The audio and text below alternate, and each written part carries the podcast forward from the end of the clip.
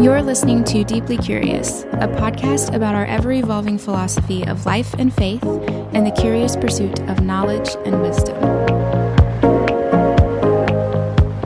In this episode, we are talking about the concept of play. My name is Cody Jensen, and joining me, as always, is the girl who gives me the nickname Co-Delicious. Mm-mm, more please. My wife, Sarah Jensen. Is that what I say? Deeply Curious and all the art that we create is made possible by you and the members of Jensen AV Club. This week's show is produced by Christian B. Schmidt, Joel Kai Linz, Amber Day, Greg and Christy Jensen, and Jeff Stevens. If you'd like to be a future producer of Deeply Curious, um, just go and check out the Jensen AV Club. It's our Patreon. You can do that by going to jensenav.club. jensenav.club. So, Infomercial voice. yes. um, so, for this week, we are going to talk about the concept of play and essentially regaining play as an adult and how scary that can be. Right. Um, before we jump into that conversation, we have started a semi regular statement. Uh, no, not statement, a semi regular Segment. segment of things we have learned this week. Yes. And what have you learned this week? Well, I read this book by Rob Sheffield, and anybody who I've had a personal conversation with in the last several months has heard me talk about Rob Sheffield. Um, he is a writer for Rolling Stone, and he is absolutely brilliant. And this is my third book that I've read of his called Dreaming the Beatles. And it's all about the Beatles and why Who? Who, who are they? yeah, just this band, you know. Um, why they, you know, came about in the 60s and then broke up less than 10 years after they formed, but just keep getting more everything, like bigger, um, more generations keep discovering them and they're still like the top of the game and nobody really understands what's happening. And uh, the tagline of the book is the love story between one band and the whole world, which I think is just a really good summation of what the book is actually about. Like it is truly just like a love story of the band and the whole world and why we still love them so much. So, it's a phenomenal book. Highly recommend. Came out a couple years ago, but I was reading it and there's this uh, paragraph about a um, interview where an interviewer asked Paul McCartney um, a question, and it said, Paul is asked what he'll do when the bubble bursts, you know, like Beatlemania and all of that stuff, um, in 1964. He explains he and John will write songs for other artists, though, quote, who knows, at 40 we might not know how to write songs anymore. It's touching for a number of reasons. 40 was the age when John was killed, shortly after writing Ringo a song called Life Begins at 40, but mainly for the way Paul predicts he and John will outlast the Beatles as a team. When they're done performing, he and John will hover behind the scenes, giving their music away to younger people. In so many ways, this is exactly what happened. Which I thought was just like a really beautiful paragraph, but also to learn the history that he said we may not know how to write songs at 40 and then 40 is when John was killed just after he wrote a song for Ringo called Life Begins at 40 is it kind of blew my mind. and uh, again, anybody I've had a personal conversation with in the last week has heard me say that. Yeah, I- including me. Uh, for this is probably the fourth time I've heard that. Yes. uh, because I was there for some of those conversations. I can't stop thinking about the it's, it's so wild. hmm It's crazy. And everybody should learn. I mean, it's the Beatles, you know? Like what? What about that specifically is the thing that that makes you so passionate about it? Is it the serendipitous like moment of like the the death being timed at the same time as the song, or like like Yes, I mean, I definitely think it's serendipitous in a sad way? heartbreaking way, Yeah. which I think is probably like what gets me. But even even more serendipitous is that he wrote a song called Life Begins at 40 Mm-hmm. And then was killed a few weeks later at 40. Mm-hmm. Like that, it blows my mind. Right, which is on. I mean, that in itself is obviously the heartbreaking thing. Is not Right. It's like obviously it's heartbreaking just because somebody died, but then the fact that he at that point in his life believed that his life had truly begun.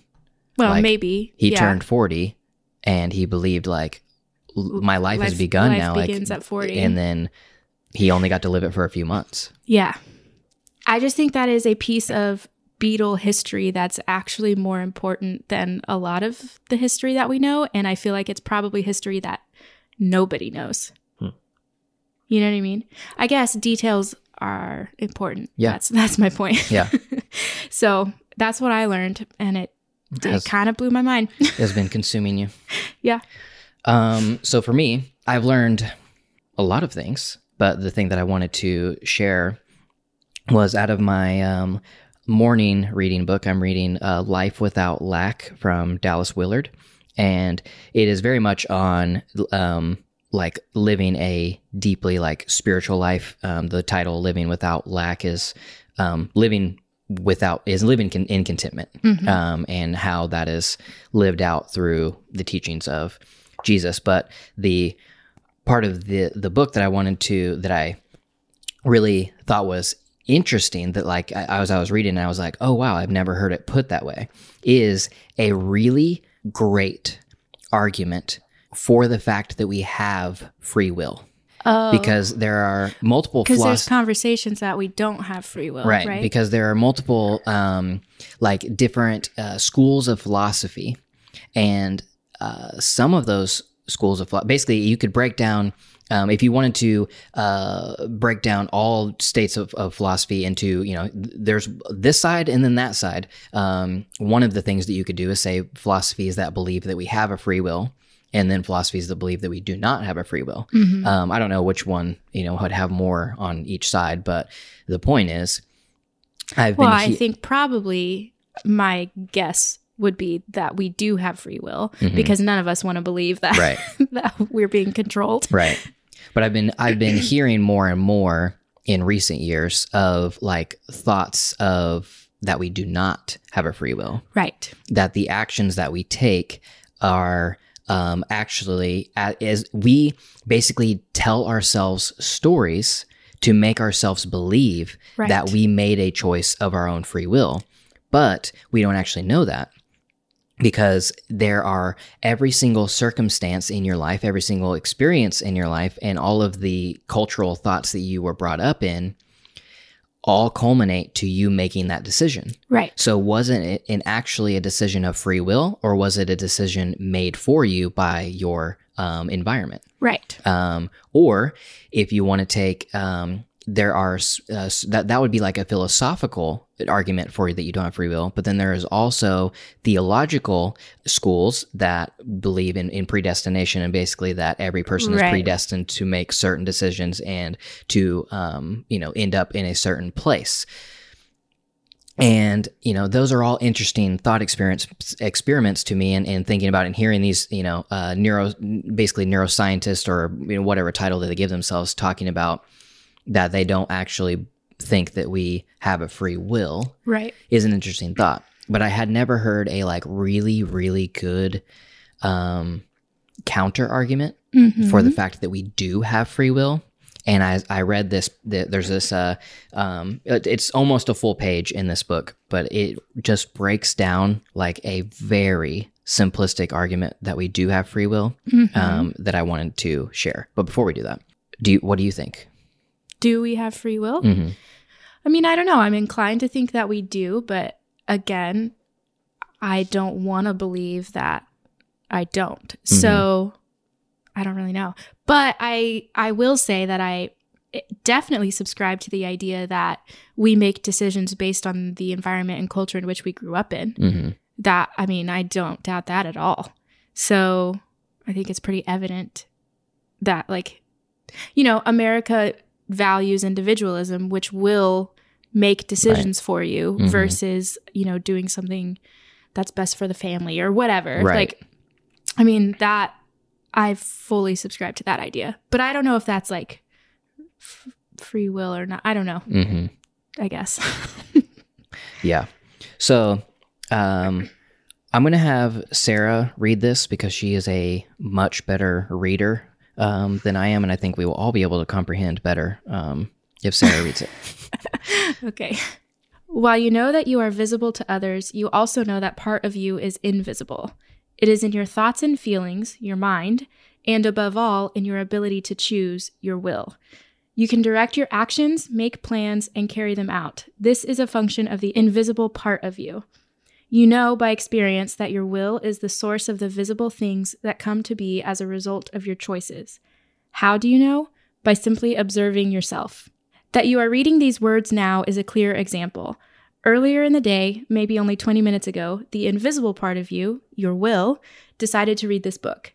That decision led to the visible actions of picking up the book, turning to a particular page, and to the further actions of reading, turning more pages, and maybe even taking notes. All visible things. Why did it all happen? I doubt it is because someone picked you up and threw you into a chair and forced you to read.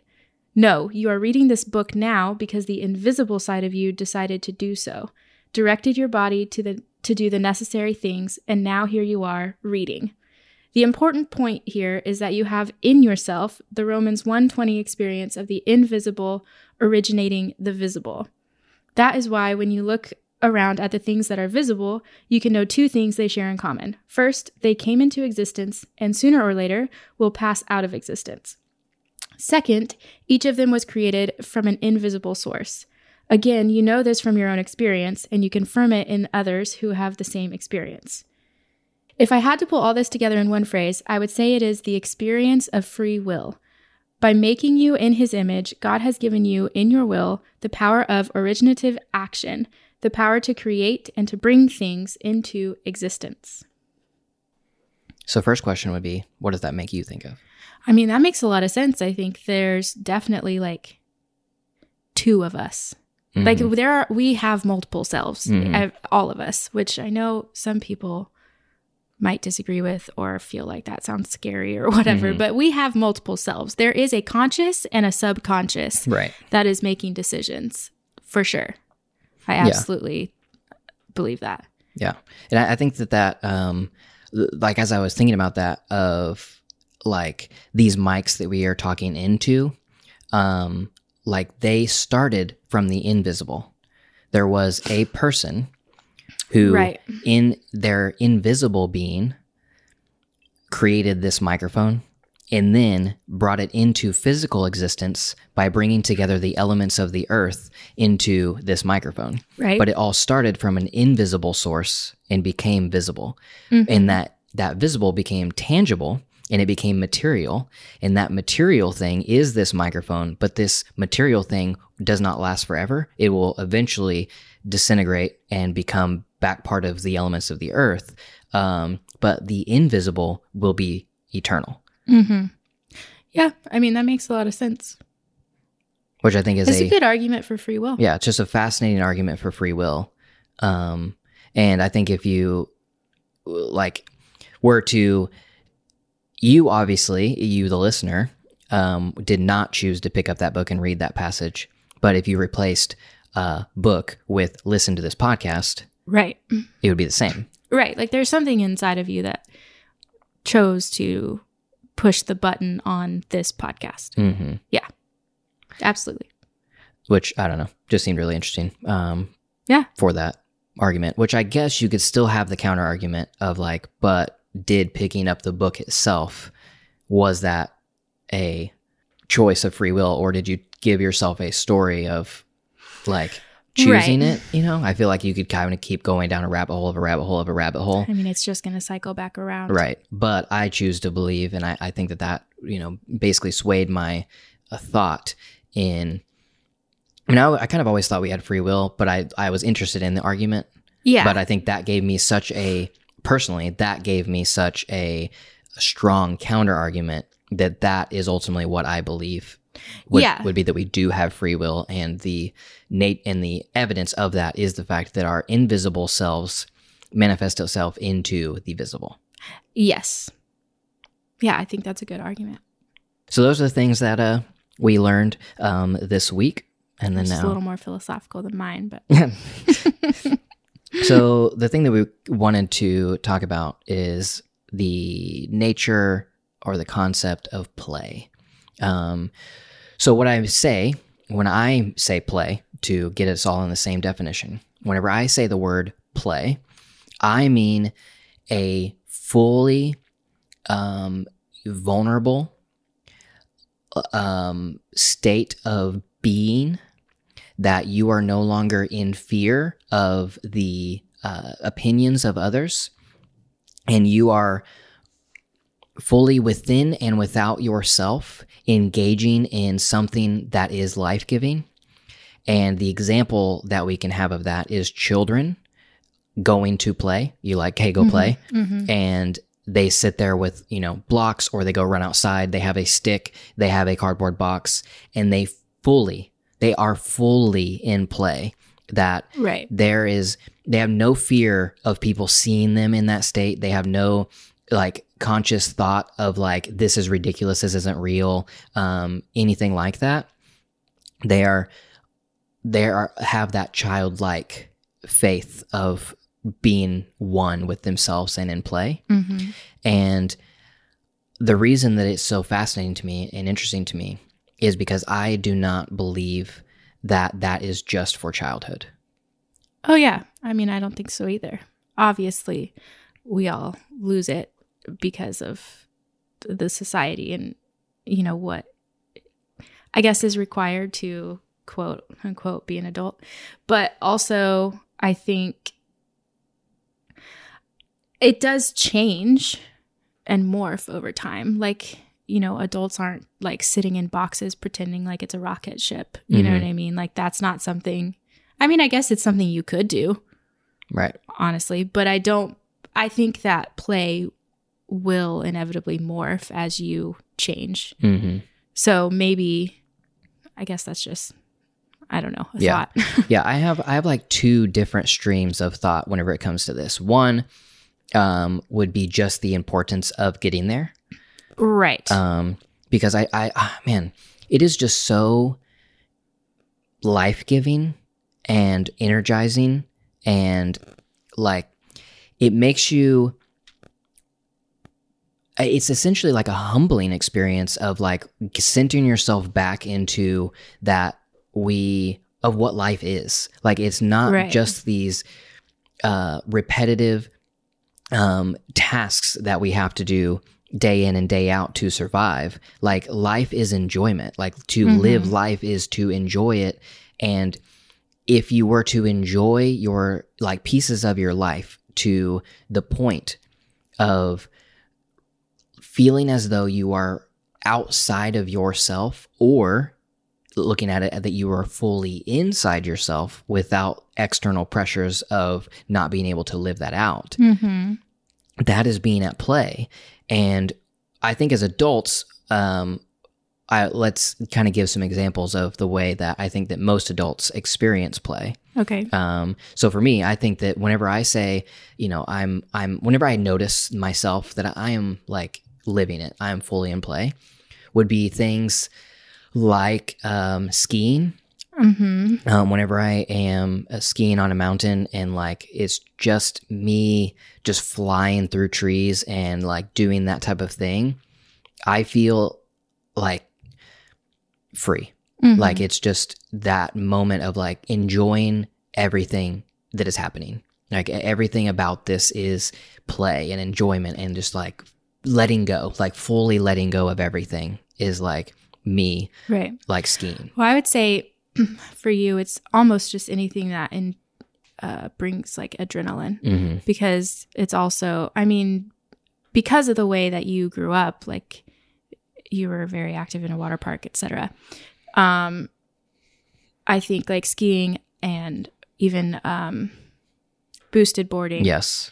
and Like boosted boarding, like so the boosted board is an electric skateboard that goes 20 miles an hour.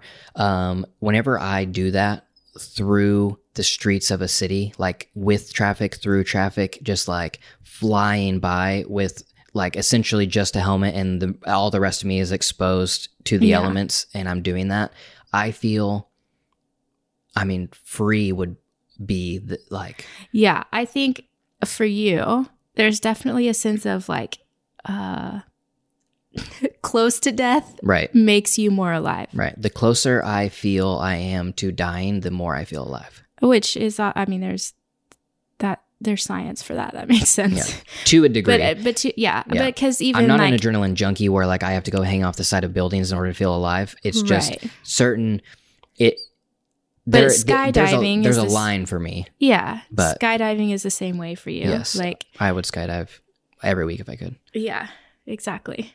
You're very much uh prefer the adrenaline kind of stuff or like just the like fast moving Mm-hmm. I don't really know what you call it. But whatever that is. Mm-hmm. That's what that's what your thing is for sure. Yeah, that is one of the things. Yeah. Yeah. The, the thing that I think that in my in my adult like brain, the thing, the socially acceptable things.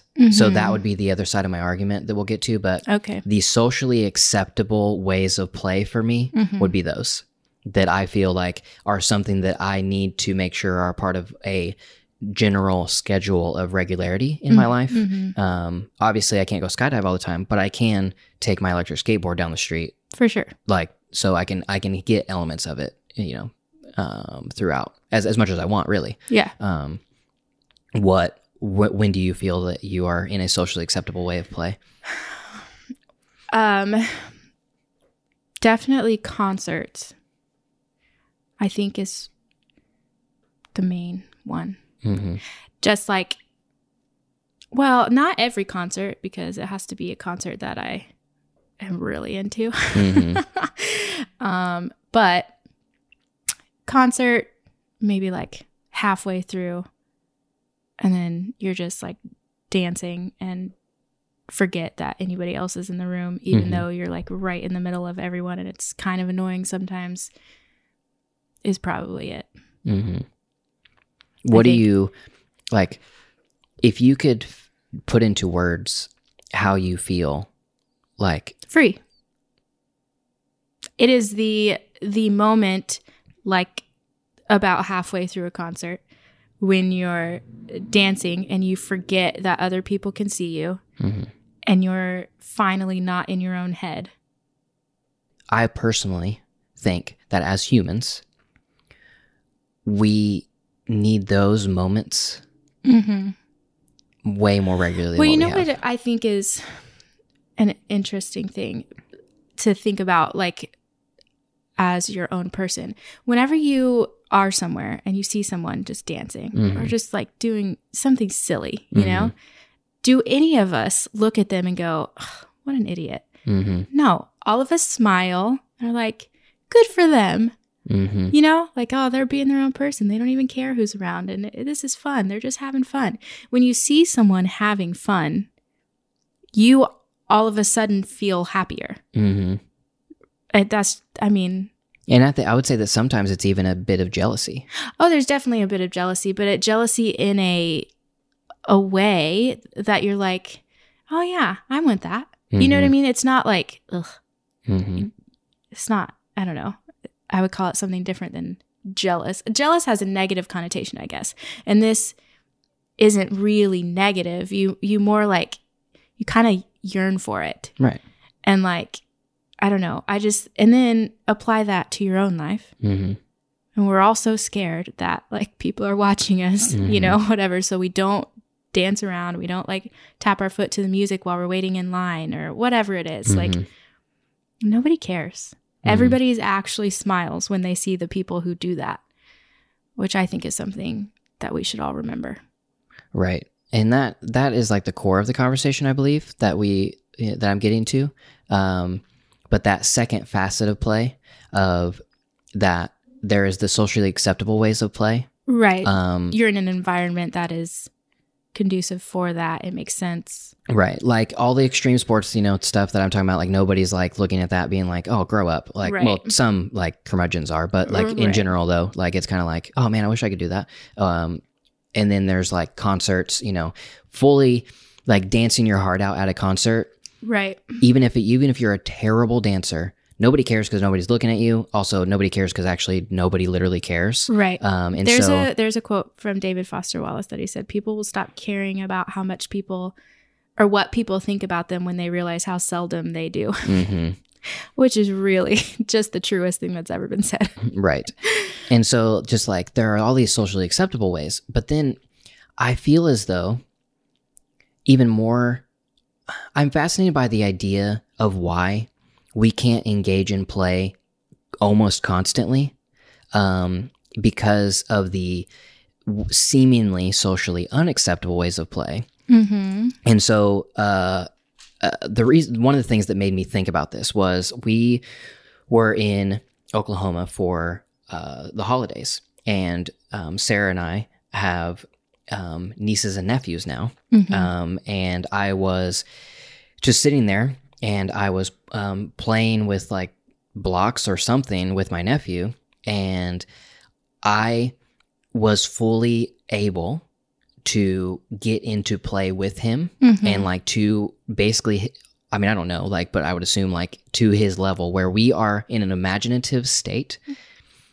creating a world and like Right. You playing- joined in on his story that he was telling. right and he's yeah. like telling a story and i'm joining in and that like it's kind of like an improv thing where like everything's yes like yeah okay that's happening and now we're you know doing this thing and like just being fully enraptured in play in a way that the all the rest of the adults adults in the room are incapable of reaching at this point in their life. Mhm. That's evident by some of the more like lighthearted, like teasing comments that would be made, like about me doing that. Mhm. Um, and then just me thinking, like, but why? Mhm. Like, why is it something that should be teased instead of something that should be longed for or something that should just happen? Like, why as adults can we not do that um, freely? Mhm. And then, like what you mentioned earlier, of like s- sitting in a cardboard box and like acting like you're, you know, an astronaut or something. Like, while that sounds super silly, I mean, You're right. what is is there anything wrong with that? And also why can't we do that? It kind of goes back to what I was saying about how I do believe we make decisions based on the environment and culture in which we grow up. And I and you know there's also those um uh studies I guess or whatever about how fear is learned. Mm-hmm and you know you watch a baby like they did the thing where they put the parents on the other side of the room and it was like a completely glass floor that was like w- heights was the Mhm. thing you know Mhm. and babies just like crawled across it without another thought you know they just did it and then they brought them back like however many years five years or whatever later and then like a lot of them were scared to walk across it you know and so Mhm. the the idea is that maybe like fear is learned mm-hmm and so i think that prob- that applies here has to. Mm-hmm. That we are taught in some way subconsciously or not i don't know Mhm. somehow we're taught that play is wrong. Right. Well, I, I mean it's why you can't be a serious musician Mhm. and make money doing art and you know whatever. Like it, there's so many conversations in culture that i mean everybody the minute they get a job they give up their passion. Mm-hmm. You know? I mean that's just the truth. Like it's taught. Right. And uh, the thing that, that that that fear makes me think about too is with all those socially unacceptable like in our in our cultural context socially unacceptable ways of play and the reason that we feel so so much anxiety Mm-hmm. about engaging in those types of play and the reason that people um, you know maybe tease or you know and some people like legitimately are hateful Yeah. about people enjoying things is because of their own learned experience of people making fun of them for doing things that they thought you know that they were fully enjoying which leads to the fact that i think that to be fully at play mm-hmm. is a direct synonym for to be to being completely vulnerable Mm-hmm.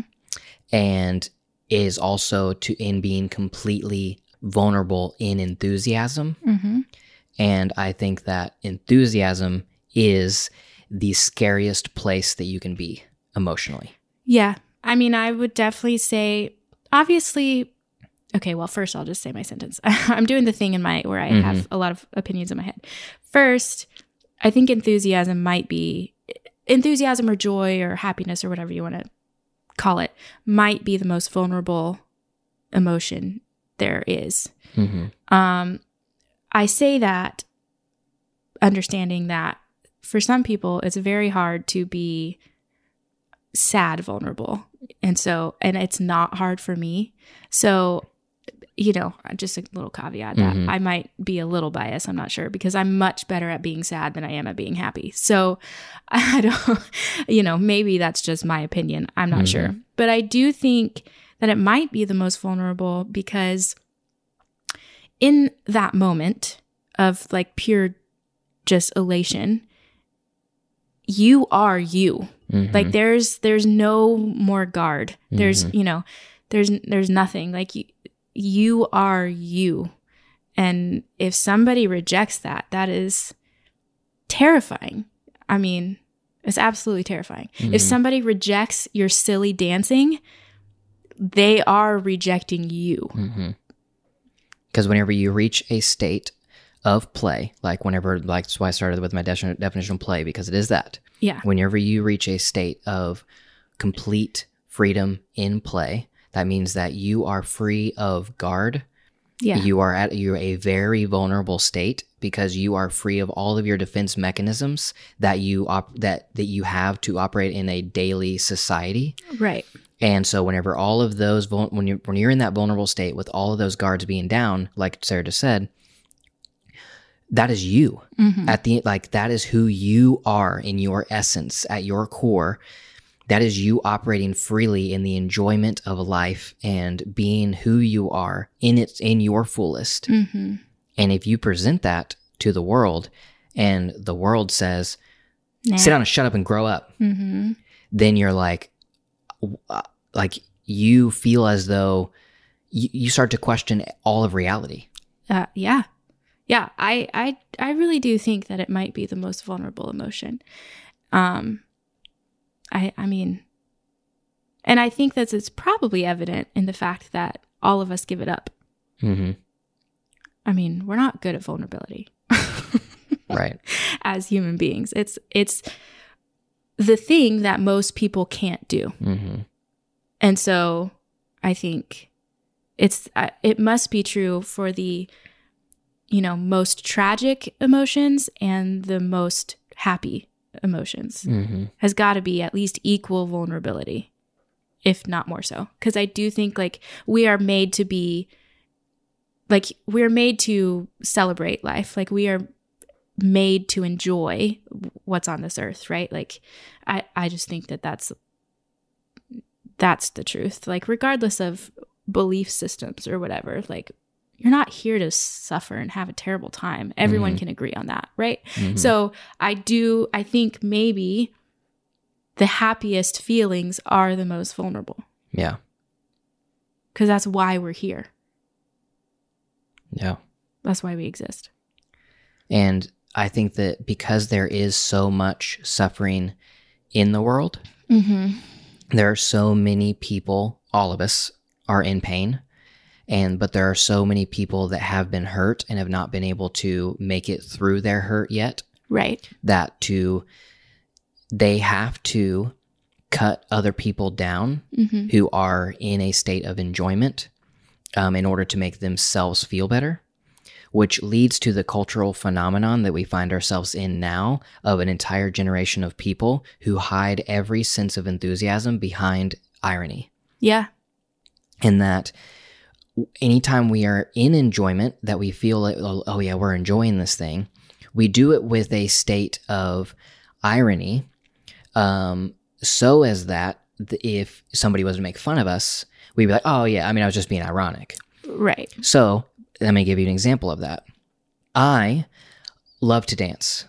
Uh, like whenever i am at my essence whenever i am completely free of all of the cultural like walls that i have in place i dance i Mhm. love to dance i it, it is energizing to me it is freeing to me it is like being one like my it clears my head out and i am one with my mind and body like it is something i very much enjoy to do but i find that in certain if if not all Mhm. um, social context because I don't actually know how to dance. Like I'm not Right, a like- I'm not a trained dancer. Like I don't know how to dance. I just know that I like to dance. Um, so whenever I'm in a social context, like a concert or a wedding or you know whatever it may be, instead of just dancing, losing myself in my head and dancing free and complete, I dance with a bit of silliness and a bit of like like I'm dancing. Oh my gosh! But look, I'm kind of doing something funny right now. Like you know, Right. be- because that way, if I dance poorly and somebody points at me and laughs because I'm dancing poorly, then it's it's I have this. I'm I'm still carrying a mask. There's still a wall. Uh, there's still a wall that I can point to and be like, yeah, but it's just silly. Like I'm just being silly Mm-hmm. um, and doing this silly thing. And then we're like, you know, I can make you like laugh and enjoy, and, you know, and join in in that like kind of right. like we both agree right now that I'm doing something silly, Mhm. not that I'm doing something that is Embarrassing. embarrassing. right. And that is something that I just recently like learned um, because I was feeling so much anxiety at a concert of like letting myself go and like feeling like I have to dance more silly instead of dancing like free Mhm. and realizing it's like the the the the anxiety was caused by my fear of others seeing me in myself Mhm. and that I had to hide my enjoyment of dancing behind a wall of irony. Right. And I think that that is a prime example of the way we, all of us, especially the millennial generation, just hide everything that we truly enjoy behind an air of silliness or an air of like, we're both aware that this isn't like, you know, I know fully this me. isn't cool, so just FYI, I know this isn't. Right. yeah. And so, like, I think uh, that I feel like that's an illustrative point to that we, as humans, don't allow ourselves to enjoy life and fully get into a state of play and how important being in play is, but how difficult being in play is, and how to be in play, you have to be vulnerable and you have to be enthusiastic. And enthusiasm may be one of the most scariest places to get hmm and also possibly i don't know one of the like most scrutinized thing by others Mhm. which enforces the fear Right. which then begs the question of how are we supposed to enjoy life if we care about the opinions of others it all comes back around. Mhm.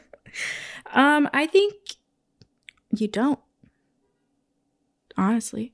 I mean, I think if you're truly honest with yourself, anytime you're caring about what other people are thinking, you are not having fun. You Mhm. are not in a good mental state. You're not creating the best work you can create. You're not I mean, you're creating more anxiety. You're, it's all negative stuff that Mhm. happens when you're worrying about the opinions of others. And I think it's showcased when you have you have work that comes out where they're like, "Oh yeah, I was being safe because I felt like I had to, you know, whatever." And then the next one they're like, "Yes, screw all of that. I'm just going to do whatever I want." And how much better is that work of art Mhm. or- or whatever, you know? Like so much better Mhm. because the truth is that the opinions of others only hold you back. what's a um a recent example of art that was clearly made better by somebody letting go Harry Styles' new album, Fine Line, I think is a brilliant example of that. Um, which if you have not heard oh my gosh. I was going to not pause. be a fangirl about it, but No, we have oh to be. my gosh. We have to be. It's the, I mean, it has to be the album of the year. I, I think so. I think Canyon Moon is my favorite song that came out in 2019. hmm 100%. Yeah, Harry Styles' album Fine Line is one of the most artful, Yeah. vulnerable, joyful, Fun. fun, Makes it heartbreaking. it makes me cry every single time I listen to the the song Fine Line. Every every single time I listen to it, I cry. Every song, every single time I hear um, "Treat People with Kindness" or "Canyon Moon" or um, "Watermelon Sugar," I Mhm. dance, and I, it's just it's so good. So good. There's not actually a word for how good it is. Yeah. And the, so that is our um, infomercial for why you should pause this podcast. Go listen to the. oh yeah, quit listening to us. Yeah. Go listen to his beautiful Yeah. voice, okay? Um, but that is an illustrative point to the fact of his first album was also very good, Which I I very much enjoyed his first album. but it was his debut album, and you could tell that in that album, He as was he nervous. yeah was nervous, yeah, or something like holding back. He, was holding his true self back. And you could, it's, he still was able to make very good, fun art. Yeah. but the depth But and even- yeah. vulnerability and like trueness, like the universal truth of emotion and feeling that is in the second album, comes out because he was able to shed that fear hmm of the industry or the of Which the is- opinions and yeah. truly make the art that he wanted to make. Yeah, which honestly, I guess goes kind of goes into the question I've been thinking about for several weeks now is just like, why are we ashamed of being human? hmm I, I mean, we are human. We experience a myriad of emotions. we, I, I, and I just find it fascinating that we would want to pretend like that's not the case. hmm I mean, again, Harry Styles' album, every single emotion is on that album. You know, kind of self pity, um, even just like painful honesty about himself, joy, heartbreak, like everything, every Mhm. emotion is on that album. And so, and because we're human, and I just I find it fascinating that we are all so ashamed to be walking around as a human being. Yeah. So by that you mean ashamed of our faults. Yeah, I, ashamed of what we've been told is a fault. Hmm. I guess what I'm saying is that I think maybe there are no faults because we're human. Now, that's not to say that is too general of a statement. I understand there's like emotional maturity and making healthy decisions and Mhm. learning how to grow up in a good way and Right. you know whatever. I I'm not discounting any of that, but I think maybe there are no faults because we're human. hmm It's not that we're We are incapable of not making faults. Right. But I think like maybe we're all very beautiful creatures. hmm So I don't know why we're all walking around ashamed of that. hmm Which, ashamed of feeling things, I guess is what I'm saying. right. Why like every single person feels jealousy and self-pity. Why are we pretending like we don't? Hmm Not that you should indulge those necessarily, Right. but or wallow. oh yeah, but but why pretend like it's not the truth? hmm why pretend like we don't love dancing like an idiot? Right. We all do. so why pretend like we don't? yeah. I mean, I think that it's it's all protection. I mean, Well, I know it is. I know that like My your, why is your more question, rhetorical. yeah, your your question is more of a rhetorical thing. Um, but to answer it, uh, my opinion would be that is because of our ego. Um, and by ego, I mean our egoic state of mind, not like being egotistical, but just like each and every one of us like has the mask we wear. It has an ego and that ego is the mask the personality the um, thing that we use to present ourselves to the everyday world um, and that state that egoic layer um, is what we choose that's what we use to protect ourselves from pain and mostly pain Yeah. um, but there is all sorts of different types of pain and i think that we don't allow ourselves to be vulnerable is what you were talking about is just why don't we allow ourselves to feel all the all the things and admit that everybody feels all the things because to admit a fault is very vulnerable Right. um, to admit um, a ex- to to admit a it, something that you very very much enjoy is also vulnerable because like we mentioned earlier that you are revealing who you actually are and if somebody rejects that then they're rejecting who you really are so that's vulnerable Mm-hmm. so i mean i think that you are right and I wish we could all get there because it is very evident that because we cannot see, we cannot admit that we ourselves are a complete human that has all ranges of emotions and faults and feelings uh, that that fall into the category of right or wrong, that fall into the category of health and unhealth, and we want to present to the world a version of ourselves that does not exist that where everything we do say and believe falls on the line falls on the correct side of the line. Right. and because we want to present that ourselves in that way we masks ourselves and hold ourselves behind so many walls and those walls um, present themselves as arrogance Mm-hmm. or you know fear or whatever it is um, and that makes it where we can no longer empathize with somebody who feels the same or differently and then you have two sides of people who they I feel like I am tr- presenting myself in a in the the perfect version of myself where all of my thoughts, feelings, desires and actions fall on the correct side of the line. And if I look at somebody else who I feel like theirs are the opposite of me, that Right. means that all of that they are evil, that they fall on the other side of the line, which is a line of being wrong. Mm-hmm. But the actual truth of the matter is that I have feelings, thoughts, opinions, um, and actions that fall on both sides of the line, Right. and so does the other person. And if we recognize that in ourselves, we can recognize that in others, and we can accept others for them who they truly are, and we don't have to go into a fully divisive battle of right and wrong. Right. Um, while you were talking, I thought of this quote that actually goes very well with what I'm talking about. It's from Patti Smith, which is kind of my hero. Anyway, she says, "I'm going to promote promote myself exactly as I am, with all my weak points and my strong ones. My weak points are that I'm self-conscious and often insecure, and my strong point is that I don't feel any shame about it." Yeah. which I think is uh, the truth. The truth is that a strong point is that you can admit that you are weak. You know what I mean? That you are a human being and everything that we've been talking about. Right. A strength is, again, like I was talking about, nobody actually looks at somebody dancing silly and thinks, ugh, what an idiot. hmm they see strength when when they see that.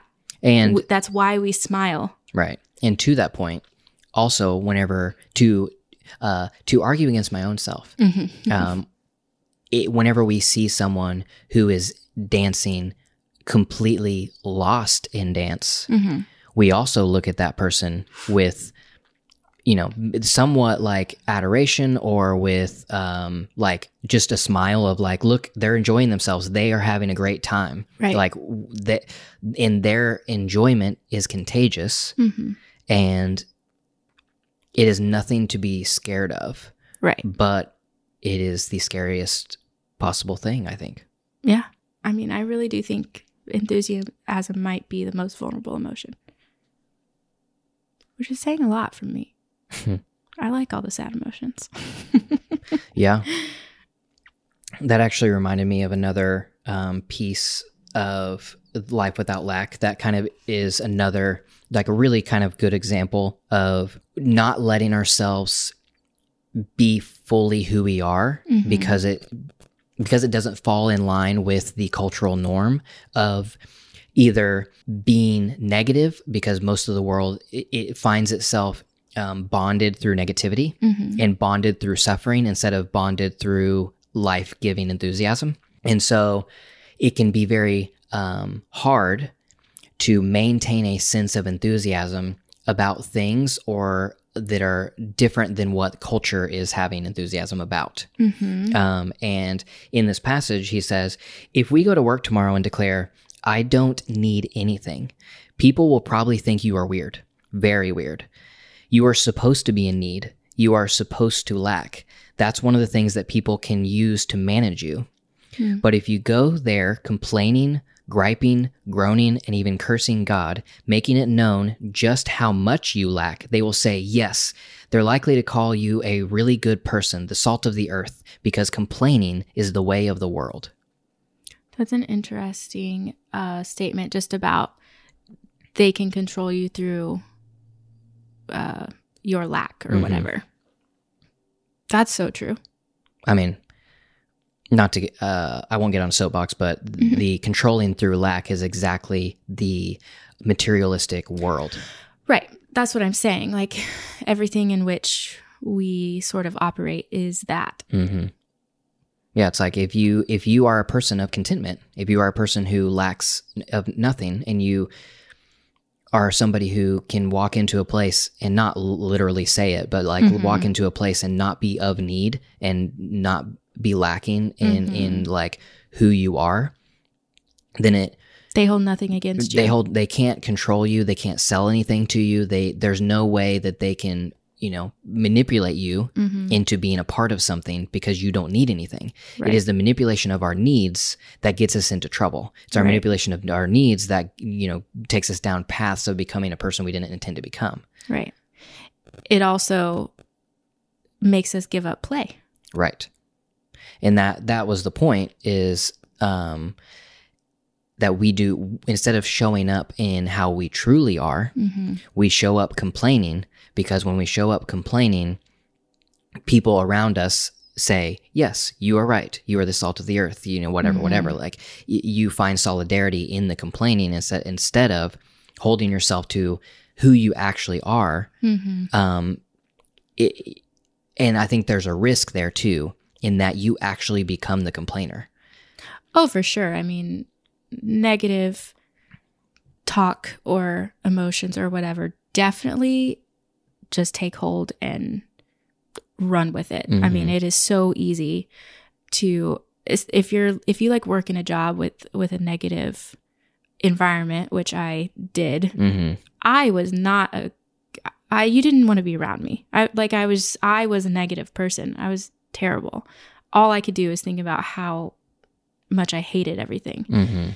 because it I mean that's just the way it works. hmm And what's interesting about that is you were negative on the other side of their negativity. Oh, yeah. like you Like, were I- negative because you thought they were so wrong in Right. their negativity Right. that it actually manifested itself in you being negative in the opposite. Right.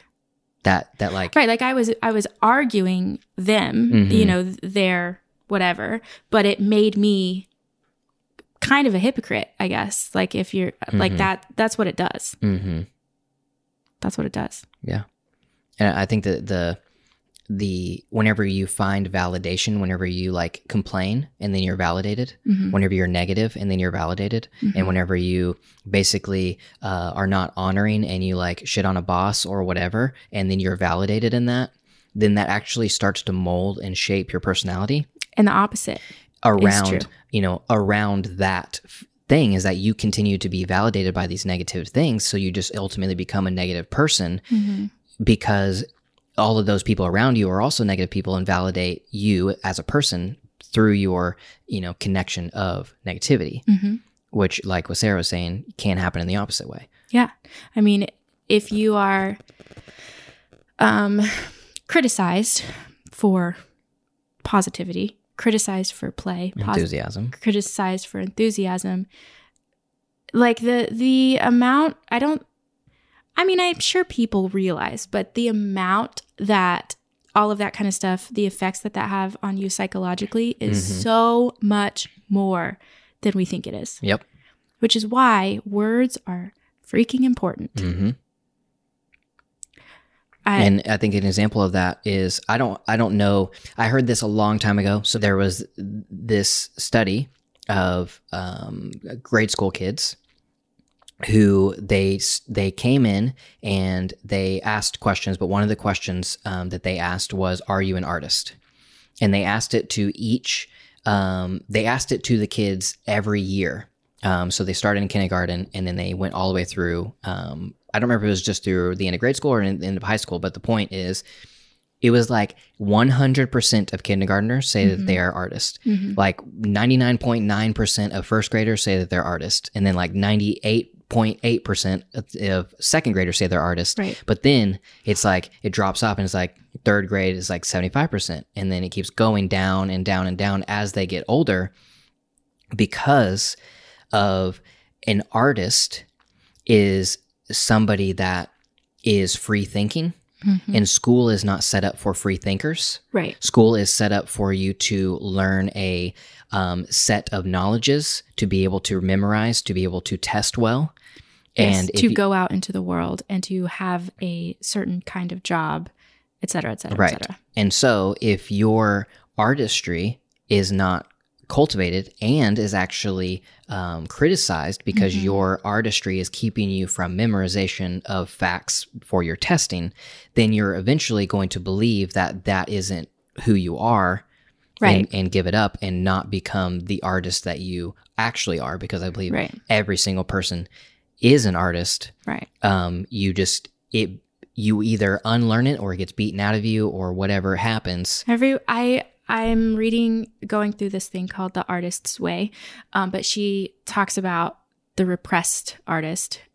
All, all of us are, um, but she said this thing that I thought was really fascinating. That you can often tell a repressed artist because they go into the field of which they wish that they could be. So, for example, like if you wish that you could be an author, you would be in book publishing or something like that. Or if you wish you were a musician, you would be a manager or something. Mhm. But it's like something that's more like practical, but Mhm. within that still allows you to be around the people that you wish you were, mm-hmm.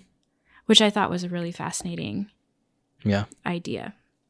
But it, I, the, my point was repressed artist. I think is like a really good term for that. Mhm. Like we all just sort of put it on the back burner because it's not what is practical or what makes money or whatever. Or the environment of which we were raised did not cultivate a Right. life of being you know artistic or whatever And it's like a lot of people might even be very well meaning, but but the smallest things make the biggest difference, right you know? It's crazy. so in conclusion one i would just reiterate the importance of finding your play Yes. um, that you know there there are uh, countless hmm numbers of um, like socially acceptable, non-vulnerable ways of play um, that that adults like you know do on the weekend. Yeah. That that in itself is very important to find that those things that Right. that make you feel that way and set up a routine in order to do those things as, As often, often as as- you can. Yes. Um, and then I say a challenge for all would be to, I don't even know how, but to find, figure out what are these things that are holding you back? Yeah. What are these things that aren't allowing you to be you at your truest essence and to dance your heart out in even though other people may not understand and may you know scrutinize or not or whatever whatever fears we have against entering into a full state of being without any walls to protect ourselves They're called limiting beliefs. Just FYI. Like just Google that. And I learned about them in a book called You Are a Badass by Jen Sincero, which I did not read the whole thing, so I cannot Right. vouch for. But what I did read, I really loved. Um, and her name is jen sincero yes. the way you said it fast Oh, it, sorry. it would be hard to Yeah. Um, but she talked about limiting beliefs, and it's 100% that's what it is. Mhm. Whether they're from your own self or from your environment or your parents or whoever, like Mhm. there are things that we have been taught consciously or subconsciously that tell us now that we can't be at play Mhm. or that we can't be an artist who doesn't struggle or that we can't be whatever, you know. So just Google that. Right. Yeah, that's great. So that that I I don't know the answer to Yeah. like I I basically I want to imp- implore the importance of play and then also I don't know the answer to how our we get to the point where we can all be 100% human and fully let ourselves go and enjoy life to its utmost fullest other than on other than on a completely extreme individual basis. Like I don't know if we will ever get there culturally, but I think that each one of us can get there, and I think that each one of us can get there through um, basically just choosing it and educating ourselves, finding the correct things to read, finding the correct things to listen to, and getting to a point where you no longer are suffering from the fear of embarrassment, you know, whatever limiting beliefs you have. Right. And I think that is such an amazing, beautiful place to be that I personally have experienced. And the reason we're having this conversation is because I experienced it and want as many people as possible to be able to get it. Right. And so I think I, but I don't, there is no, But it's such a there's, new- there's no easy steps. Like, it's not like, oh yeah, if you want to get there, follow, you know, th- read this book of five easy steps to play. Right. It's like, we just have to figure out what our limiting beliefs are and yeah. get past it and become a emotionally healthy person in order to step into a state of fully unabashed play. Yeah. I think it starts with just again self-awareness because it always starts with self-awareness and then it starts with just unlearning a bunch of stuff, Yeah. which is so hard to do, but is honestly so worth it. because once you unlearn, then you can build it back up. hmm And that's where you get to losing the opinions of others and all that stuff. So, in um, is there any sort of uh, follow up material that you would recommend for anybody wanting to learn more about themselves in how to reach play or? I mean, the Enneagram has been really helpful in helping me understand why I do what I do, but I I don't know that it I, I mean, I think it's just each individual person. The thing I would suggest is just read, hmm honestly. Like pick up um well, like I said, the Enneagram has been very helpful for me. Um I'm reading The Artist's Way, which is all about unlearning all of these negative things we've learned about ourselves. Um I think I I highly suggest reading like philosophers and poets and um I'm super into essay books right now because I feel like they're kind of the same they're the same idea. I I think that just filling your mind with as much knowledge and truth as you can that is in a not so informational businessy type hmm uh book Yeah, it's not like going to the self help section. right i don't i don't read self-help. Like i i haven't read a self-help book in years. Jen's uh, you, you are a can badass is yeah. You are a badass is i think the last book that i read that was considered like self-help. And i read that four five years ago? Mhm. i don't know. Um it's not that they're not helpful but they i don't know. They don't work for me and i think there's a lot more out there to find Mhm. that people don't give a chance. Um, so that's what I would just say get interested in the poets and the philosophers. Yeah. They'll teach you everything, honestly. All right. Well, if you enjoy the show, we would love if you would give us a review on iTunes or share a favorite episode with a friend. Um, you can also partner with us by joining our Patreon at jensenav.club. Our intro music is provided by MusicBed. You can learn more about MusicBed's unlimited music subscription plan at music.codyjensen.com. Um, Sarah and I also have a YouTube channel where you can check out our uh, films published over there at youtube.com slash Cody Jensen. And that's it for now. So thanks for listening to Deeply Curious, and we'll see you next week. Bye.